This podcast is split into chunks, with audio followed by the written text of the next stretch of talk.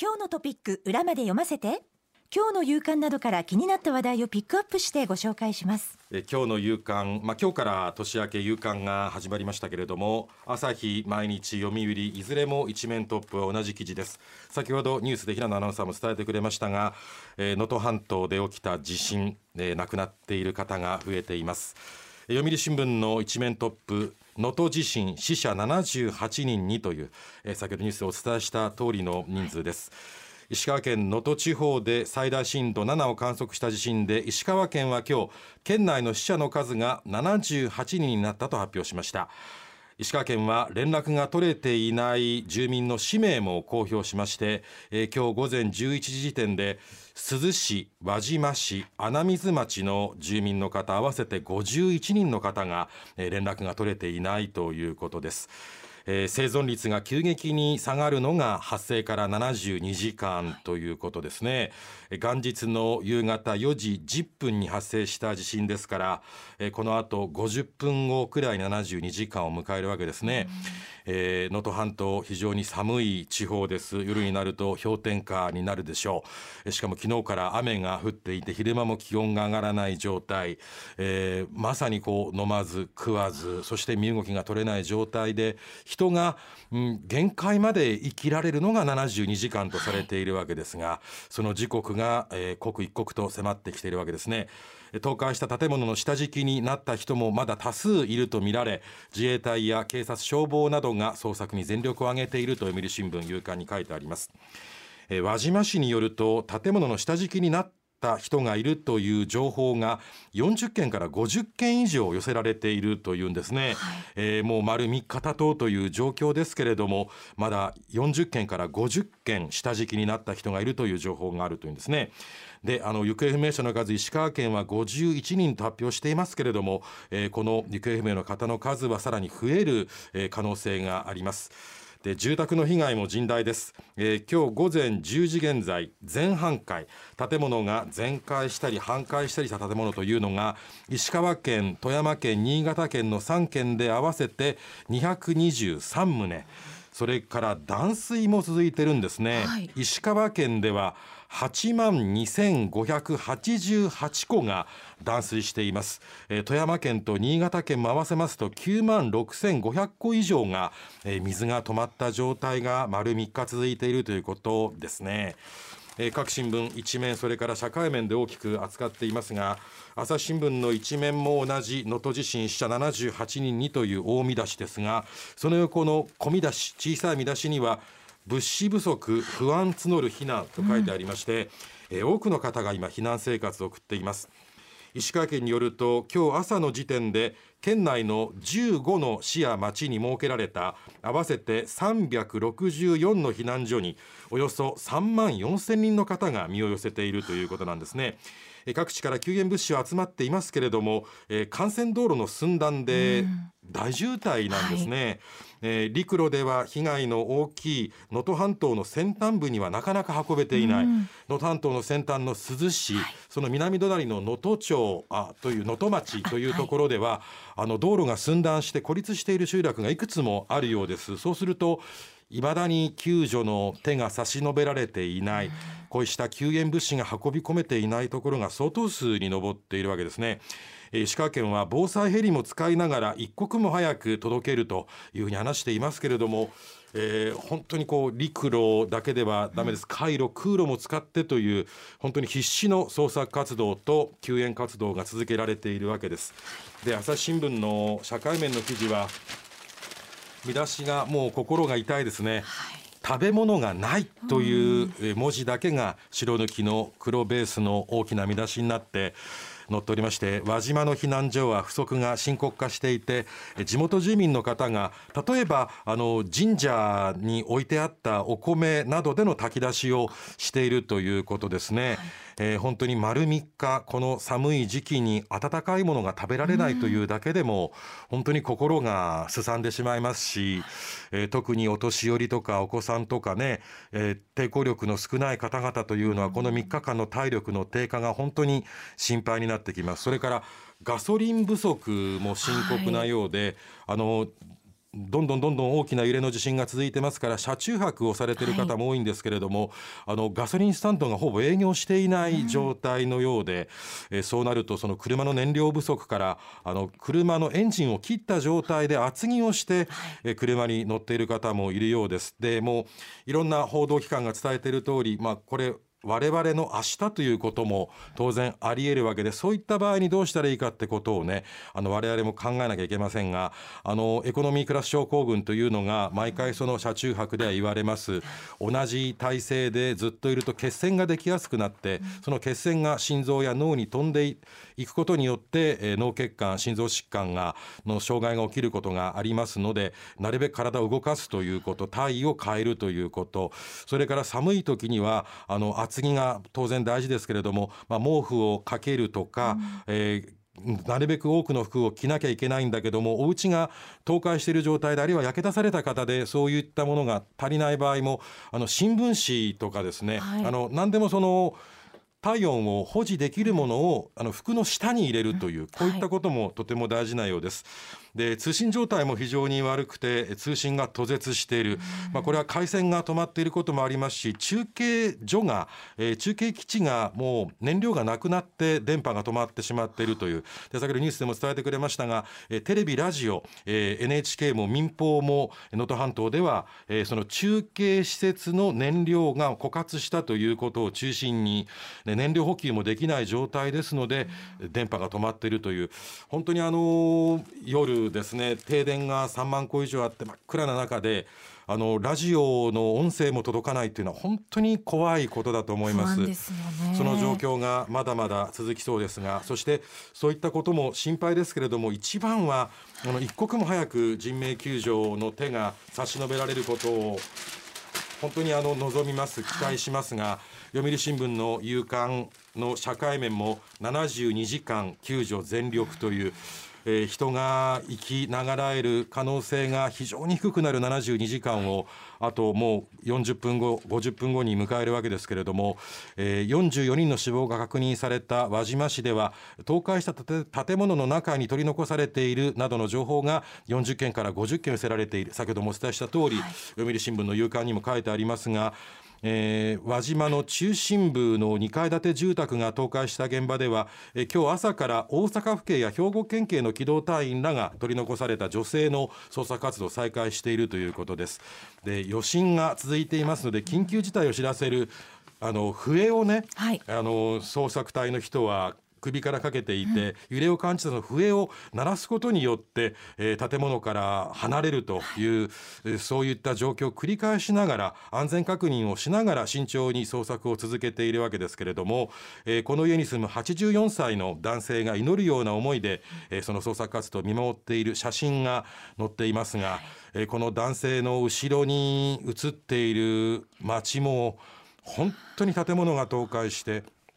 局地的には阪神・淡路大震災を超えるような揺れだった場所があるということですから、はい、これ家の畳であるとか障子、襖がもう完全に山積み散乱している状態になっています。はちじゅういっさいの奥さんが台所で夕飯の支度をしているときに激しい揺れに見舞われたということです。で、はちじゅうよんさいの男性は居間にいたということなんですが、うん、えー、この男性はさんじかんごに自力で抜け出したそうです。瓦礫に足を挟まれていたんだけれども、ところが台所にいた奥さんは全く呼びかけても声が聞こえないと。で、捜索が昨日一昨日も行われて、今日さんかいめなんですけれども、うん、機材などが足りずに救出できないということなんですね。本当に輪島市、そんなに遠い場所ではないんですけれども、うん、その捜索をする重機も運び込めないような状況だということです。で、あの輪島の朝市で有名な地域でもですね、はい、えー、住宅で捜索が行われていて、こちらは愛知県警と京都府警が数十人で交代で捜索を行っていますけれども、この家には、えー、お母さんと娘さんたちが取り残されていると見られるという、地震からもうみっか経ちますけれども、本当に、えー、命を今救わなければいけない活動が続いているというのは本当にいたたまれないですね。本当にそうですね。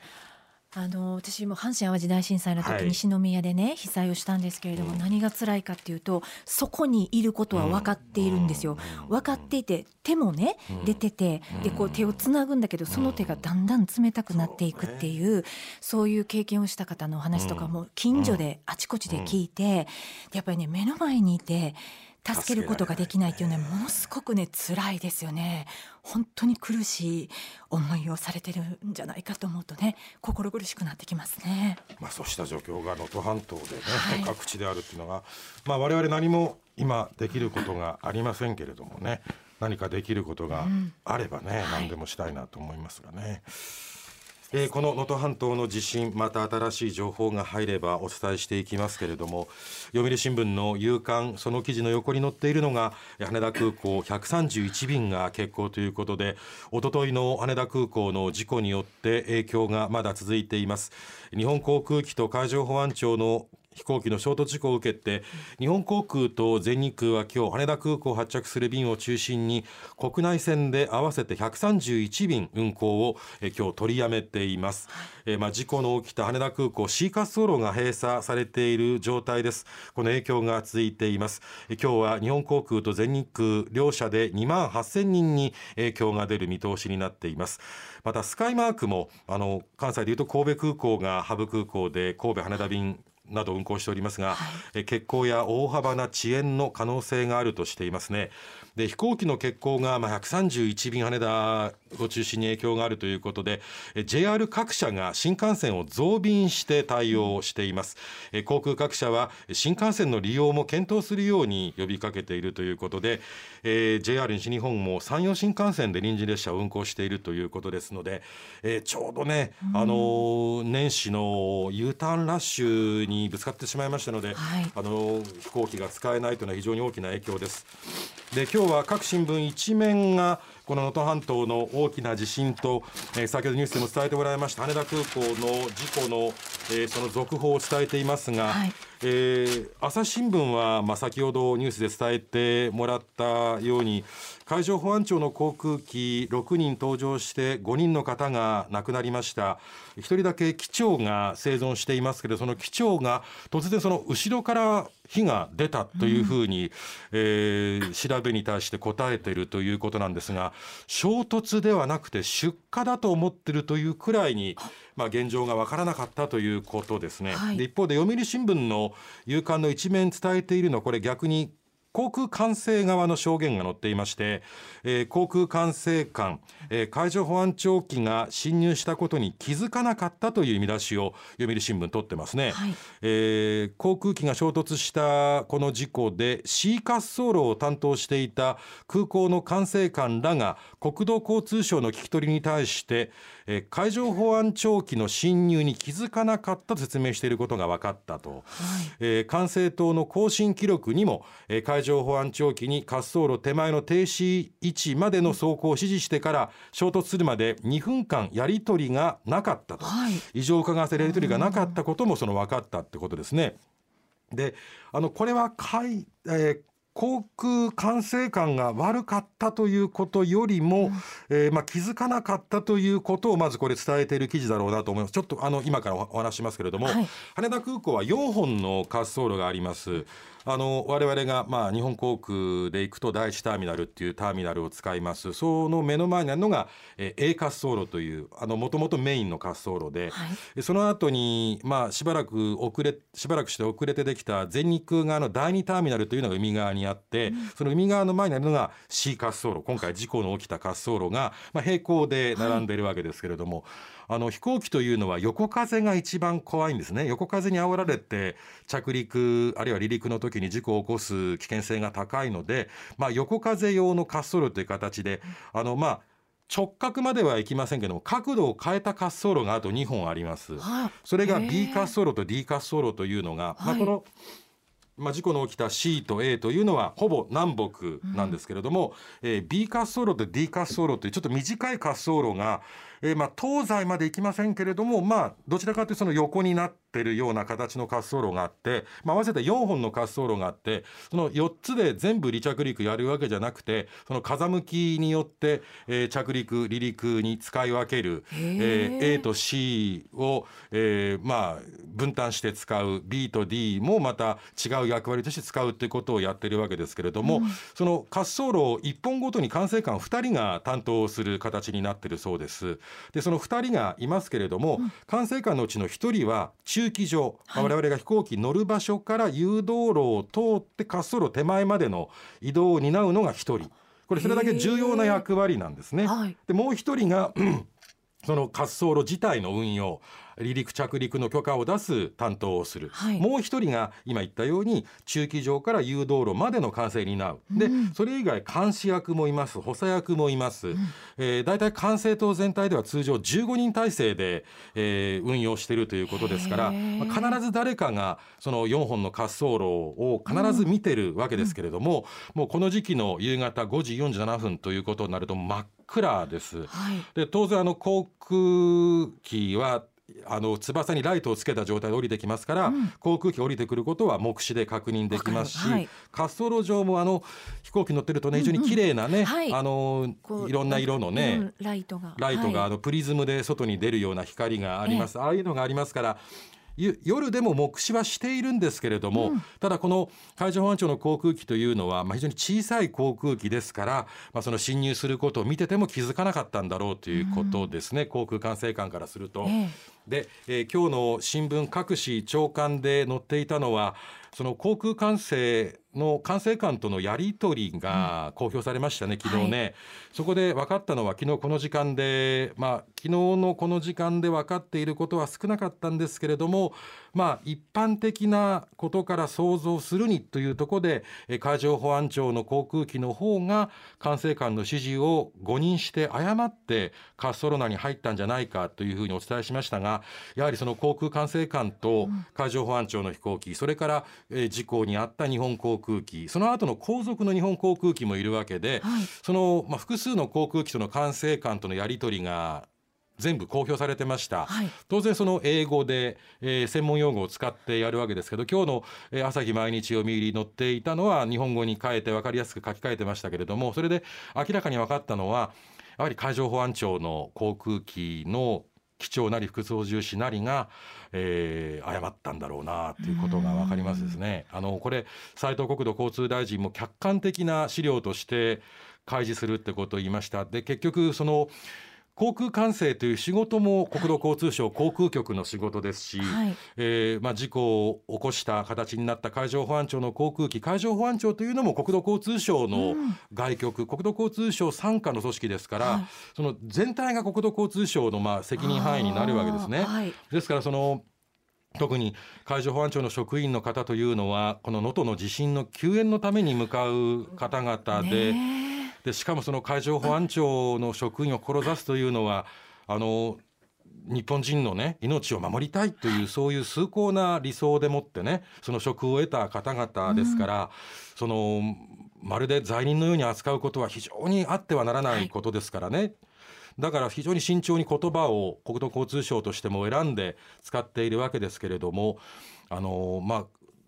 この管制記録を見れば滑走路手前の誘導路で待つ指示しか受けていないのに、うん、何を間違ったか滑走路内に入ってしまった、はい、でしかもあの滑走路、この C 滑走路はこの事故にあった日本航空機の後続にもあの日本航空機がまだいましたので、はい、えー、おそらく よんごふんはあの海上保安庁の航空機には離陸の許可は出なかったはずです、はい、ところが、うんうんうん、まあ、その管制記録を見ているとナンバーワンっていう指示を受けてるんですね。これどういう意味かというと、うん、あの管制塔からの指示としてあの海上保安庁の航空機が離陸順番がいちばんですと。だからもう当然その後ろに他の日本航空機とか全日空機もまあ並んで待つわけです、はい、うん、で、まあ、ごじよんじゅうななふんという時刻は、うん、あの着陸機は多いですが離陸機はそんなに多い時間帯ではないので、着陸機はあの着陸する飛行機っていうのはその A と C を使っているとすればに列に並んでのとあのえー、房総半島のあの千葉の阿波鴨川のあたりから回り込んで、うん、房総半島の上を通って木更津あたりから東京湾に出て、えー、高度を下げていきますが、だいたいこの A と C というこのに列並んで降りてくるわけですね、はい、でその C にもおそらくそのこの事故を起こした日本航空機の後にも連なって降りてきますから、その間隔が広がっているところがあるときに管制官は離陸の許可を出すわけです。でその時にナンバーワンと言ったのは、はい、今並んでいる航空機の中で、うん、その C 滑走路を並んでいる航空機がいくつかある中でお宅がいちばんよという指示を出している、うん、これは間違いない、うん、でもそのいちばんという指示を受けたことが、ええ、もう滑走路に侵入していいというふうに誤認したんじゃないか。これ当然あの報道で皆さんもねあのお聞きになっている通り、もうそういうミスがないように管制官の指示を受けたら必ず復唱するという、うん、そういうことになってるんですけれども、その復唱をしているようにその部分ナンバーワンのところがどうも伝わっていなかったのかなって気がします。でそれとまあ一般的な旅客機の場合ですけれども、あの機長と副操縦士が座ってますね、はい、であの今回のこの海上保安庁の飛行機の場合副機長という言い方してますけど、まあ、一般でいう副操縦士であるとすれば、で今回この事故に遭った海上保安庁機も日本航空や全日空グループが旅客機で使っていると同じ方ですから、はいまあ、左席に機長が座って右席に副操縦士が座るわけですね、はい、で左席に座っている機長はその誘導路を通って滑走路に入る操作に集中するわけで、えー、管制塔とのやり取りは基本的には副操縦士がやるんですね、はい、も, もちろん機長の耳にもそれは聞き取れていますけれども、うんはいうん、副操縦士の方が誤認をしてそのやり取りの中で滑走路侵入ということを思ってしまったのかどうか、ここはもう推測でしかありません、はい、ただ当然機長も聞いているわけ で,、えー、で今回機長だけが、うん生き残ったというのがね、これもむしろ逆に痛ましいことでこれあの逆に言うとこの報道を聞くとその機長だけがね他のごにんの乗員を見捨てて逃げたように聞き取れてしまうかもしれませんが、これも想像でしかありませんけれども、先ほど言いました機長はコックピットの左側の席に座っています。で今回は日本航空機向かってで左前方から海上保安庁の航空機が侵入してますので、おそらく後ろ後方から海上保安庁航空機の後ろ後方から日本航空機が激突してるはずです、はい、そうすると左前だけが損壊せずに残って脱出できたのか、あるいはその後ろからの衝撃によってコックピットの窓が破れて機長だけが押し出されたのか、あのこれは想像でしかありませんけれども、他のごにんを見捨ててね機長だけが逃げたわけではないということを思いたいです、はい、ただあのいずれにしても原因は分かりませんけれども、うん、分かりませんっていうか、まあ、おそらくもうほぼ間違いなく海上保安庁の航空機が管制塔とのやり取りを誤認したということ、うん、これがこれだけの大きな事故になってしまったということですね、はい